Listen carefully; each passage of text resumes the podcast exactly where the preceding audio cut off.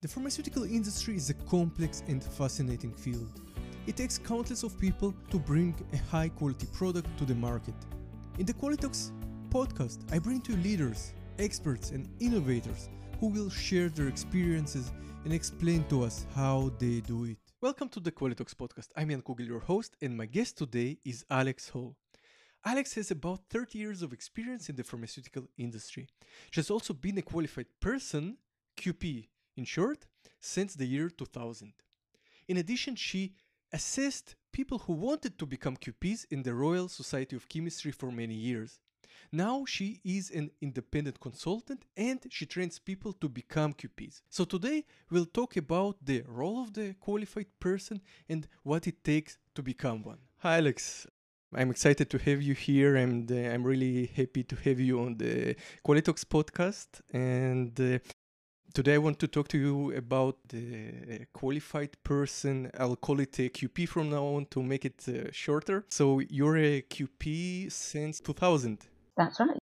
And uh, right now, you're uh, training uh, people to become QPs, right? That's right. Yes, in the UK we have quite a complicated yeah. process. Before we uh, dive into the uh, to the, this story about what it takes to be a QP and so on, can you uh, tell a bit about the role of the QP, especially for the uh, people who are not from Europe. Not everybody has this role, so it's more of a Europe thing. it, it is very much a Europe thing, mm. and um, the role of the QP actually comes uh, from quite a way back in history. Uh, back in uh, the late 50s, early 60s, we had the thalidomide issue and uh, legislation was introduced to manage the medicines. So medicines themselves were authorised through legislation, and that came through EU 6565. But the manufacturing side of things wasn't legislated. And what happened was that in the early 70s, there was a major issue with some manufacturing in a UK factory, and five people died because some um, parenteral medicines, some injectable medicines, were not sterile. Oh, okay. So it started uh, from the UK actually, because of some uh, tragic event. Unfortunately, yes. Yeah. It's, it's called the Devonport incident. And um, that started some legislation in the EU in 1975. And that legislation led to the requirement of um, authorization of sites of manufacture and introduced the concept of somebody who would be overall responsible for the control and quality of the medicines. And this wording in the legislation is a suitably qualified person. So if you are a, an English speaker or even a non-English speaker, the title of this role is a bit strange a qualified person. Everybody's qualified in what they do. But the wording of the legislation actually led to the, the title qualified person. And the qualified person role, uh, it requires some uh, education things and some experience. But essentially, we are a gatekeeper in the medicines uh, role here in the EU. And what we do is we oversee almost the entire supply chain of medicines we look at the active ingredients, what makes medicine actually work. We look at all the inactive ingredients, everything that bulks up the medicine. We look at all the controls, so all the testing that happens. We look at the manufacturer to make sure that it's consistent and doing what it says it does. And we actually look at all the systems around that manufacture.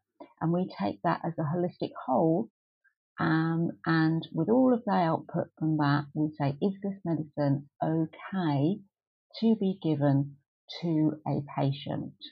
And if that answer is yes, then we will actually make a signature, and that signature is taken to say that can then go on to the patient. Mm-hmm. So, what would be the difference between a regular quality manager and the QP then? Okay, so the regular quality manager will have defined responsibilities and they may actually be doing the same thing as the QP, but the regular quality manager doesn't have the formal sign off from the authority in that country to be able to make that decision and sign that document to say it can go. So only somebody yeah. who's been authorized by the regulatory authority yeah. can do yeah. that signature. So they're basically legally bound and they can be held responsible if something wrong happens. That's absolutely correct, yes. That's why the role is so important. So you were also a qualified per- person assessor in the UK. Uh, so what, what, does it mean that you interviewed people who wanted to be qualified person and you had to uh, to give them a grade or um, uh, a fail or pass, something like this? That's, that's exactly right, Jan. Yeah. So in the UK, to become a QP, you do have to pass an assessment before you're passed on to the uh, MHRA here in the UK to be considered uh, suitable. So um, the assessment panel is we have three assessors and you have to have an oral examination. So we ask lots and lots of questions and as long as you can um, pass that, then yes, it's a pass fail. It's not a grade, it's a pass fail. Mm-hmm. Okay, so either you can do it or you cannot. Mm, yeah, pretty much. Who uh, would you say should consider uh, becoming becoming a qualified person? Um, certainly, there are um, people who really enjoy being QPs, and those people, I would say, have a sense of curiosity. Yeah, uh, we do look for quality professionals, but that doesn't mean that other people can't move into that realm. Uh, I've certainly seen a lot of pharmacists, community pharmacists moving into that realm. There are uh, minimum standards, so you do have to have worked in quality to become a QP, but you can obviously join into quality. And what I find fascinating is that the role is so broad based that you can have lots of different um, experience to come into it. But the type of people that really do make very good QPs are those who are interested in lots of different things. But you do need to have a um, a curiosity about what's going on. You need to be able to look into lots of things, and you need to be a problem solver. So you you need to uh, love to see the big picture because as a QP you, you need to understand and love each part of this uh, chain of uh, manufacturing chain, the supply chain. You really need to understand it because in the end people come to you with the questions. People do come to you with questions, mm-hmm. absolutely. Mm-hmm. And I always say that the QP doesn't actually have answers. Mm-hmm. The QP asks further questions to clarify, and generally whoever comes to you with a question does actually have the answer themselves, but the QP will help them and they will clarify the picture and let them see what the risks are with various options. So it's an oversight, and this person also should really be a, good leader in this sake that he doesn't just order things, he needs to listen and help other people to understand the problems. Leadership is huge. Very often, certainly in the UK, the QP is not in a leadership um, or a management position but they have to lead in many uh, examples and, and areas. So, for example, if there is a potential quality issue where the product needs to be recalled, then the QP starts to take charge of that situation. They start to lead that um, group of people who are discussing that. And that may have some very, very senior people in the organisation, but the QP is generally the decision maker in that situation. Are we going to recall the product? Are we going to issue a warning to patients? And that does need a lot of leadership activity. So, how do you deal with the politics? So, uh, as a QP, as you said, you need to deal with uh, okay, should we recall the product? Should uh, can we release the product? And from the other side, you have the people who count the money and they say, okay, we cannot lose this batch. It cannot happen. Yep, absolutely. Mm-hmm. So um, there are people who mm-hmm. would say uh, very definite no and not really give a reason. I'm not one of those. I would always look at the pros and cons and give a balanced risk assessment. So what you're doing is you're saying, well, if you wish to provide this medicine to the patient, what is the risk of the patient not receiving the medicine and what is the risk of the patient receiving the medicine with this defect so that you are saying there is a risk in both areas. So there is a difference between providing a defect paracetamol tablet to somebody. So the risk of not sending out a batch of paracetamol is very low because there's lots of paracetamol available. The risk of not sending a niche cancer medication to people who desperately, desperately need it is very high. So even if there is a defect perhaps on the packaging, that may still be able to be sent to the patient, but with a warning for the pharmacist to mm-hmm. say, this is not quite right, you must be aware of this. So you always have to balance those risks. And what the QP can do is take advice from lots of experts. The QP is a generalist, and we have experts in um, pharmaceutics, in manufacturing, in pharmacovigilance, and we use that advice to help us generate that risk model. And then we ask lots of questions and we kind of act as a, a mirror to those people and to say, really, guys, this is uh, our perspective and this is the patient. This is where that risk resides, not with us, with the patient. So it's all about safety and the well being of the consumer. And you said uh, you need to assess the risks. Do you use additional uh, tools to assess the the problem more profoundly? Absolutely. Um, we use a lot of risk analysis tools, root cause analysis tools.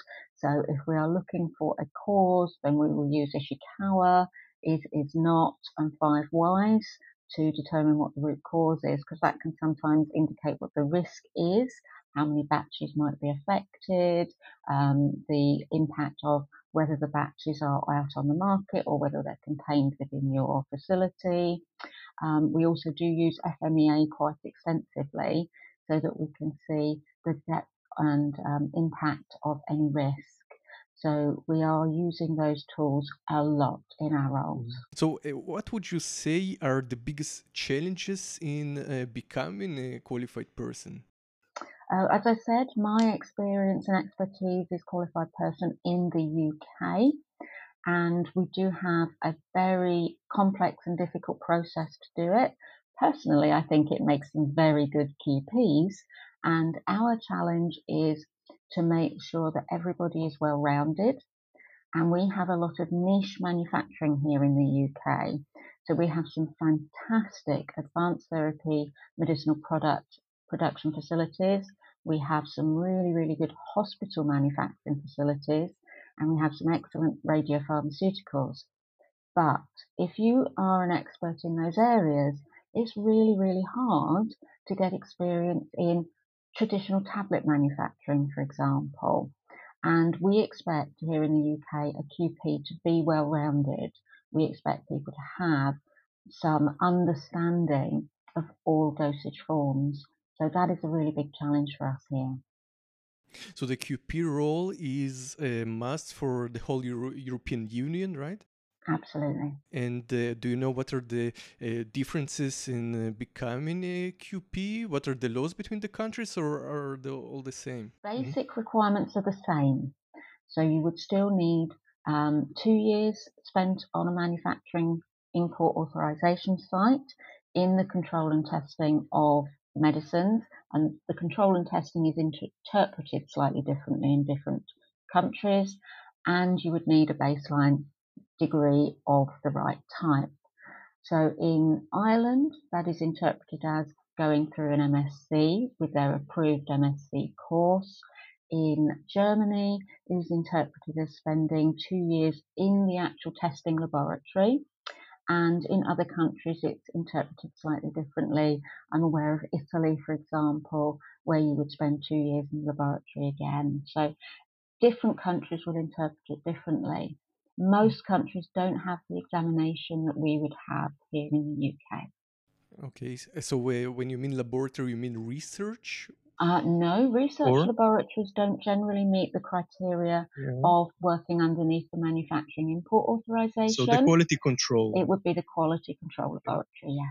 So um, there is one law. It's been interpreted differently in different uh, countries, uh, like the G- GMP right? You can uh, really interpret it in uh, in uh, many ways, and you need to do the best uh, practice. So it's the same practically.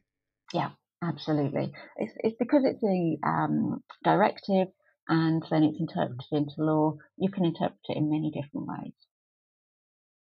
So, what are the main soft skills would you say that are the most important uh, for a QP? Um, critical thinking, decision making, and interpersonal skills. And uh, many of those skills uh, can a person develop with time? I would say most people can develop those with time. Uh, there are certain personality types who find it very difficult to make decisions. So there are some people who I have advised to go in other paths for their careers. But I have also seen people who have been quite tentative at the beginning of their journey to become QPs and have become excellent QPs at the end of their journey. So I would never say never. So most of the people that uh, want to uh, be QPs come to, from the quality assurance, or there are also many people who come from uh, manufacturing or uh, quality control. I would say mm, 70% of people come from quality assurance, quality control backgrounds, but I've seen many people come from other backgrounds, including distribution and, as I said, community pharmacy, for example. As a trainer, uh, how do you help uh, those people uh, to achieve their goals? So, one of the things that we have in the UK is a QP study guide. And that QP study guide expands on the basic requirements that are in the directive of what a QP should know and understand. And we provide um, training modules, as we call them, based on the QP study guide that we have here. And I do training courses uh, based on those QP modules and provide the academic side of the training that's expected for QPs. In addition, one of the things that I do for our, our QP delegates, as we call them, is I help them develop those less tangible skills that the QP needs. So I do a lot of mentoring and coaching, a lot of one on one with QPs, and I will help them work through the kind of scenario that you might come up in a normal QP day at work. Okay, so it's really interesting. It's like a, you do simulations with them. Absolutely. Can you give uh, us some example of uh, such simulations or such uh, scenarios that are uh, pretty difficult? For sure. Um, for example, say you have a batch of tablets and um, you've had some production loss of that batch of tablets. Uh, fluid bed dryers, for example, they, the sock at the top comes loose and you lose a lot of powder is that batch certifiable? Could you send that batch to the, the public? And the answer is it depends. So it depends on uh, how, what happened, why it got lost, or then you need to assess what uh, what really happened, what what caused it, and whether the uh, the rest was uh, contaminated or not, something like this, right? That's one of the considerations. Mm-hmm. You also need to consider the um, pharmaceutical actually makeup of that powder because what will have gone up the chimney will have been the fines. So the particle size is very important. You also need to consider what the product is. So if the product is paracetamol, losing the fines isn't hugely important. If the product has a low therapeutic index, you need to understand the medicinal chemistry, then that is hugely important because that can affect the dosing of your product. So in such cases, you would probably uh, consult with some uh, pharmacists, um, some uh, people who, who, could shed a bit of light about uh, the material and about its functions. Absolutely. And then there's a third element to that, which is have you met your marketing authorization registered commitment? Because if you lose a lot of your product, then you have a registered batch size. And if you haven't met that registered batch size, you can't certify the product anyway. So you sometimes you think about the quality, uh, and then you have also the authorization, the size of the batch. So it, it must be the minimum amount. Right? Absolutely. Do you have another uh, case? Um, so we have uh, some more technical things where um, there are regulations about what you have to have in place to be able to manufacture, move around, and um, actually just do testing on medicines. So we have a lot of scenarios because we have a global supply chain.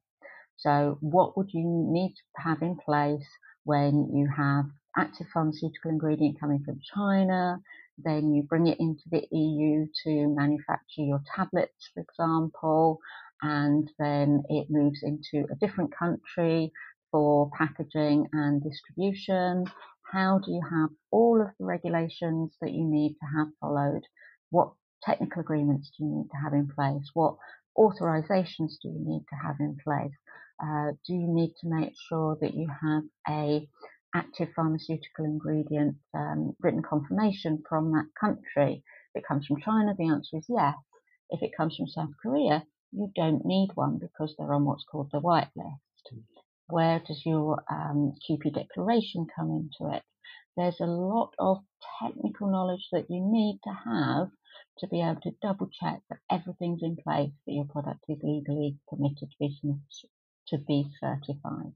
Yeah, I know. I remember this also from my work. Uh, so we needed to release a medicine that goes to different countries, and you really need to, even to look at the label because it says so much and it carries so much importance. Because uh, a, small mistake on the label and uh, it's stopped in the customs, and that's it. It's shipped back. Then the whole batch is ruined really need to consider so many little things that uh, come uh, together in the end. Absolutely, there, there's so many different things, and that's why the QP is a generalist. That we yeah. have to think of so many different areas.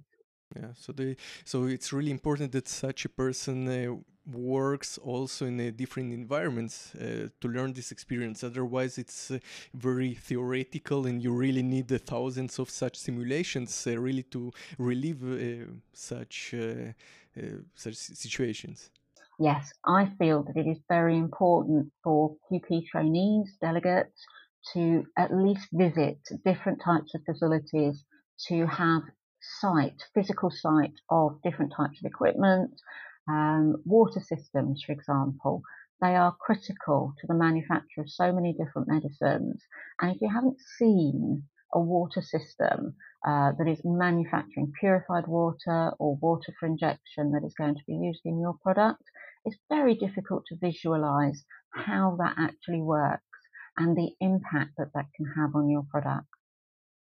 Yeah, so the water systems are complicated and have uh, they, it's easily for them to be contaminated, and uh, many oversee uh, this fact, I guess. You see also a lot of warning letters by the FDA for uh, such misconduct. Absolutely, yes. There, there's a lot to do with the microbiology as well. So you're looking at the, the combination of the two and how they uh, affect the final product and the impact on the patient. So, what would be your uh, tips for uh, someone who wants uh, to become a QP? What steps should he take in his career to achieve uh, this goal? Remain curious. Even if you're quite early in your career, look at everything that you're currently doing. Pay attention. Uh, if you get the chance to go and look at a different department or a part of the factory or facility that you've not been to before, go to it, look at it, absorb as much as you can. If you're exposed to different products, read the patient information leaflet, learn about the products that you're exposed to because you will learn so much, you will pick it up. Then, as you develop through your career, move into the quality arena, do lots and lots of audits Mm-hmm. When you're auditing places, you will see that quality systems, there are no two quality systems that are the same. They are very different. GMP is interpreted differently in every single country, every single company. Quality systems encompass much more than just GMP, so you will get much wider exposure there. And learn as much as you can from the people around you talk to people, ask them what they do, ask them why they do it. Remain that curious person, keep going, and you will make a really good QP. Yeah, so curiosity is uh, is the key. Always strive to learn new things, uh, talk to people, And I think also, as you said, the audits are really important, especially uh, external audits. And active pharmaceutical ingredients and um, contract manufacturing organizations. The, the scope of audits, the cleaning company that does your cleaning for you, uh, cardboard box manufacturers, the um, people who make the foil to put on your blisters, all absolutely fascinating and really helpful in helping you understand the bigger picture. What um, mistakes, the biggest mistakes that you may have, have made that uh, made you a better QP and you understood how important this uh, role is? Oh, I've made so many mistakes in my career, Jan. Um, I think you learn from your mistakes. And one of the biggest mistakes I think I made was not realizing how important the people side of things was.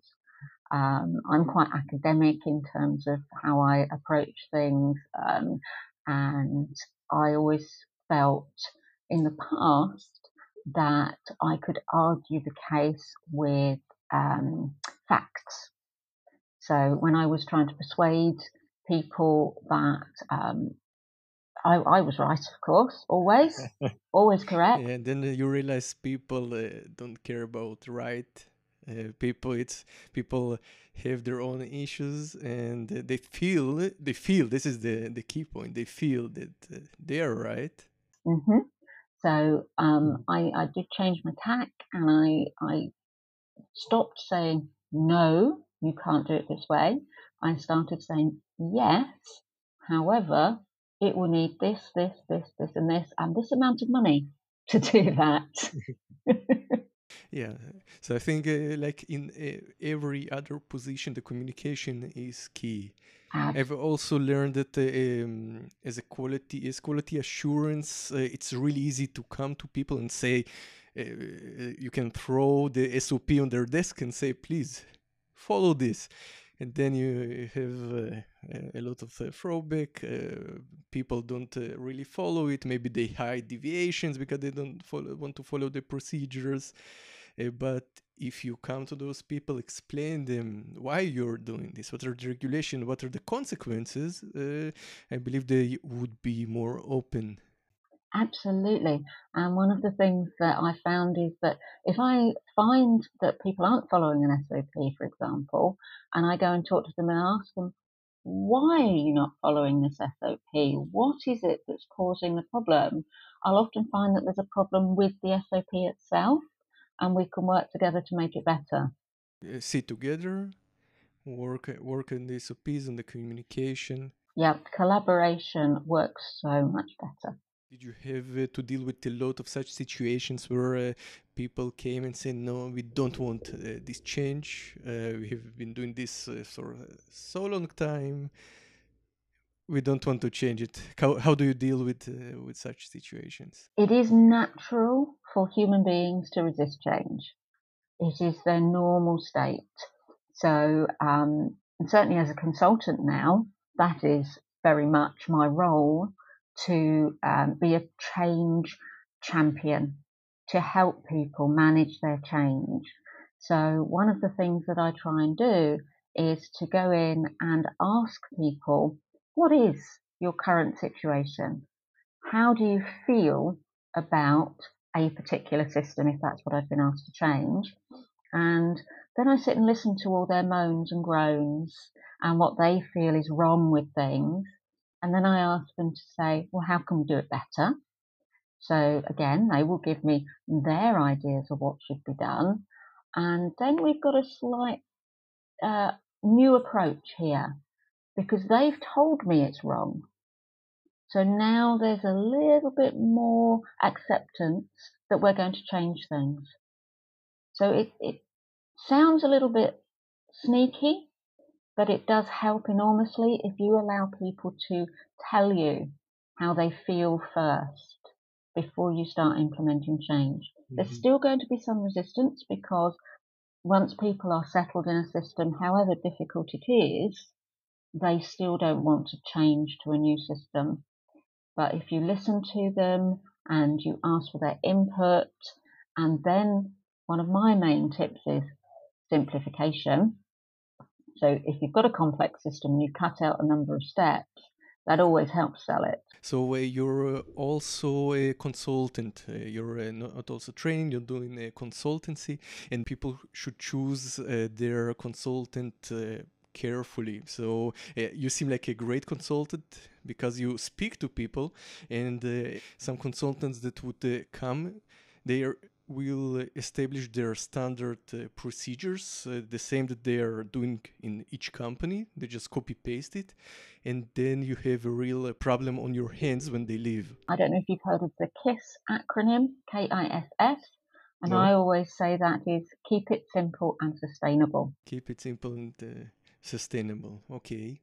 I, I will remember it. Kiss. Okay, that's uh, that's really interesting because uh, I, I find it really important that I work with uh, so many good consultants uh, together and I learned so much from them and uh, it's really great and uh, in the last position uh, when I work when I had to um, help in building uh, quality systems um, before I came, there was a company, I won't name them, they just implemented some uh, crazy stuff that completely don't fit the organization.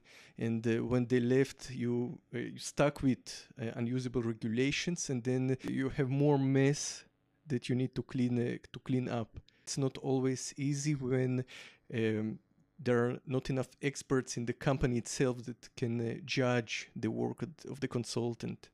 Absolutely, that can be a difficulty, yes. So, uh, what would you suggest for such companies that don't have enough uh, experts of their own? How how can they make sure that the work of consultants uh, is right?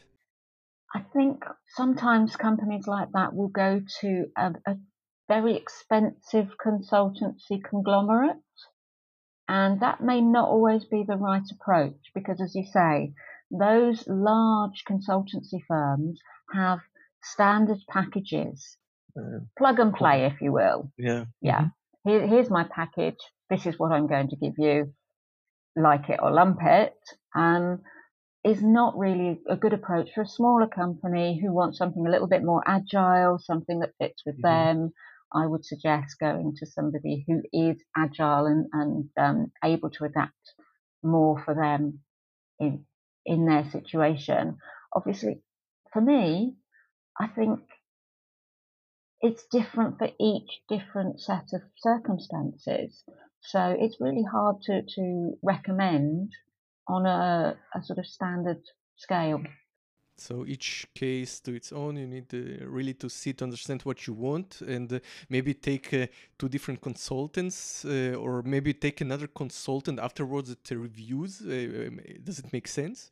That would be a good approach, yes. Mm-hmm. So uh, sometimes such consultants would sit together a bit, uh, fight each other, each, uh, but in the end will they maybe come to a better solution. I have to say um, that one of the things that I've tried to do recently is rather than just work on my own, is to work with another consultant so that I don't go down into sort of a, a spiral of just doing what I think is correct, that I'm cross checking, that I've got somebody to bounce ideas off of, because it can get very isolated if you're just working on your own and you don't always double check those ideas. Do you bring somebody with you or you suggest the company to hire someone uh, additional uh, support? It, it's an informal arrangement with uh, my network that I have. So mm-hmm. I have a, a network of consultants and guides that I've worked with in the past, and I may not necessarily. Uh, obviously, there's confidentiality involved. Mm-hmm. So what I'll do is I'll just throw out the question: if this was a situation and we were doing this, how would we resolve it? And we'll just have a conversation really makes sense always work with somebody else because as you said there are so many variables and the, one person cannot uh, know everything I always say to, to my students and to everybody, you are not a supercomputer. What advice would you give uh, such maybe small companies to retain uh, to retain the knowledge that consultants bring? Because it's really easy to lose the knowledge after after a really short time after the consultant uh, actually leaves, which always happens. That's a really good point, Jan. And what I've seen many companies do is put the consultant in an office and say, don't disturb them. They're busy. We're paying them, them a lot of money. Yeah. I would say that's a mistake. Bring the consultant into the, into the environment and make sure that the consultant is talking to the relevant people in the organization. Bring them into training. So do things like lunch and learn and impart that knowledge into the organization. So rather than just get the consultant to write some documents, it's very important that somebody who's bringing knowledge into your organization is actually talking to people because there's implicit knowledge, there's explicit knowledge. And sometimes that implicit knowledge isn't being imparted. So those discussions are very, very important the way that I, I was saying that I'm doing my consultancy is my preferred way is to hold workshops up front, as I said, and that brings me into contact with the people who have the company knowledge anyway. But it also helps them to feel comfortable with me and to be able to discuss with me um, and ask me questions as well. Knowledge management is an underpinning part of quality assurance anyway, looking at ICHQ 10, it's right there. It's underpinning everything. So what you want to do is you want to actually document those discussions with your consultant in any way, form possible. So you should have a knowledge management process in your company and use that to document and manage anything that you are getting out of your consultant. Hope you enjoyed this episode of the Qualitalks podcast. If you did, make sure to subscribe so you don't miss new episodes. Stay compliant and see you in the next one.